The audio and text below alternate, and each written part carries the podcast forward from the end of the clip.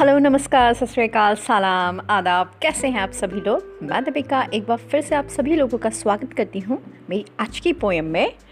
और जैसा कि आप सबको पता है कि ये जियो दिल से की सीरीज़ है जिसे मैं कंटिन्यू कर रही हूँ अपनी आज की कविता के साथ।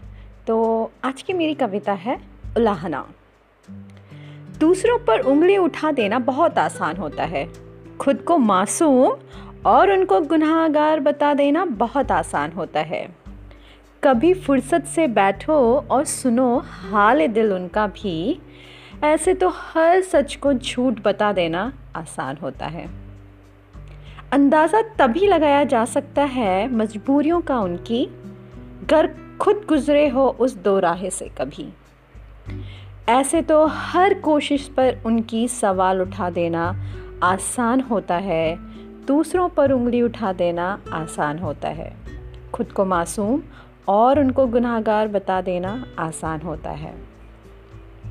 खुद के किए हुए को सही और दूसरे के व्यक्तित्व पर पाबंद लगा देना आसान होता है। दूसरों पर उंगली उठा देना आसान होता है। खुद को मासूम और उनको गुनाहगार बता देना आसान आसान होता है।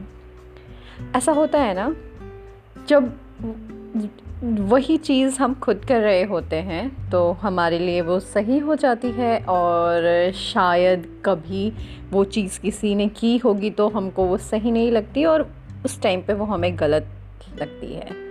तो मुझे ऐसा लगता है कि ये सिचुएशंस होती हैं, जब तक हमने कोई सिचुएशन को फील नहीं किया होता एक्सपीरियंस नहीं किया होता तो हमें पता नहीं होता है कि उसके प्लस और माइनसेस क्या होते हैं। तो शायद बिना कुछ जाने या सिचुएशंस को जाने किसी को भी जज करना मेरे ख्याल से तो अच्छा नहीं होता।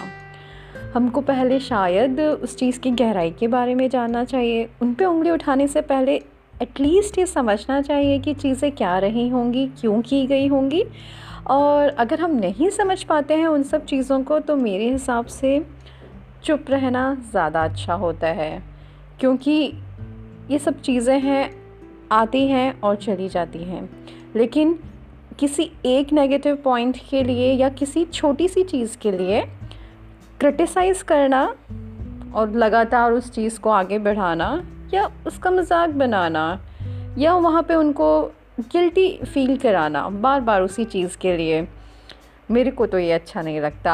आपको क्या लगता है? मेरे साथ अपने थॉट्स ज़रूर शेयर कीजिएगा। ये थी मेरी आज की पोएम मैं मिलती हूँ आपसे अपनी नेक्स्ट पोएम में। Till then take care bye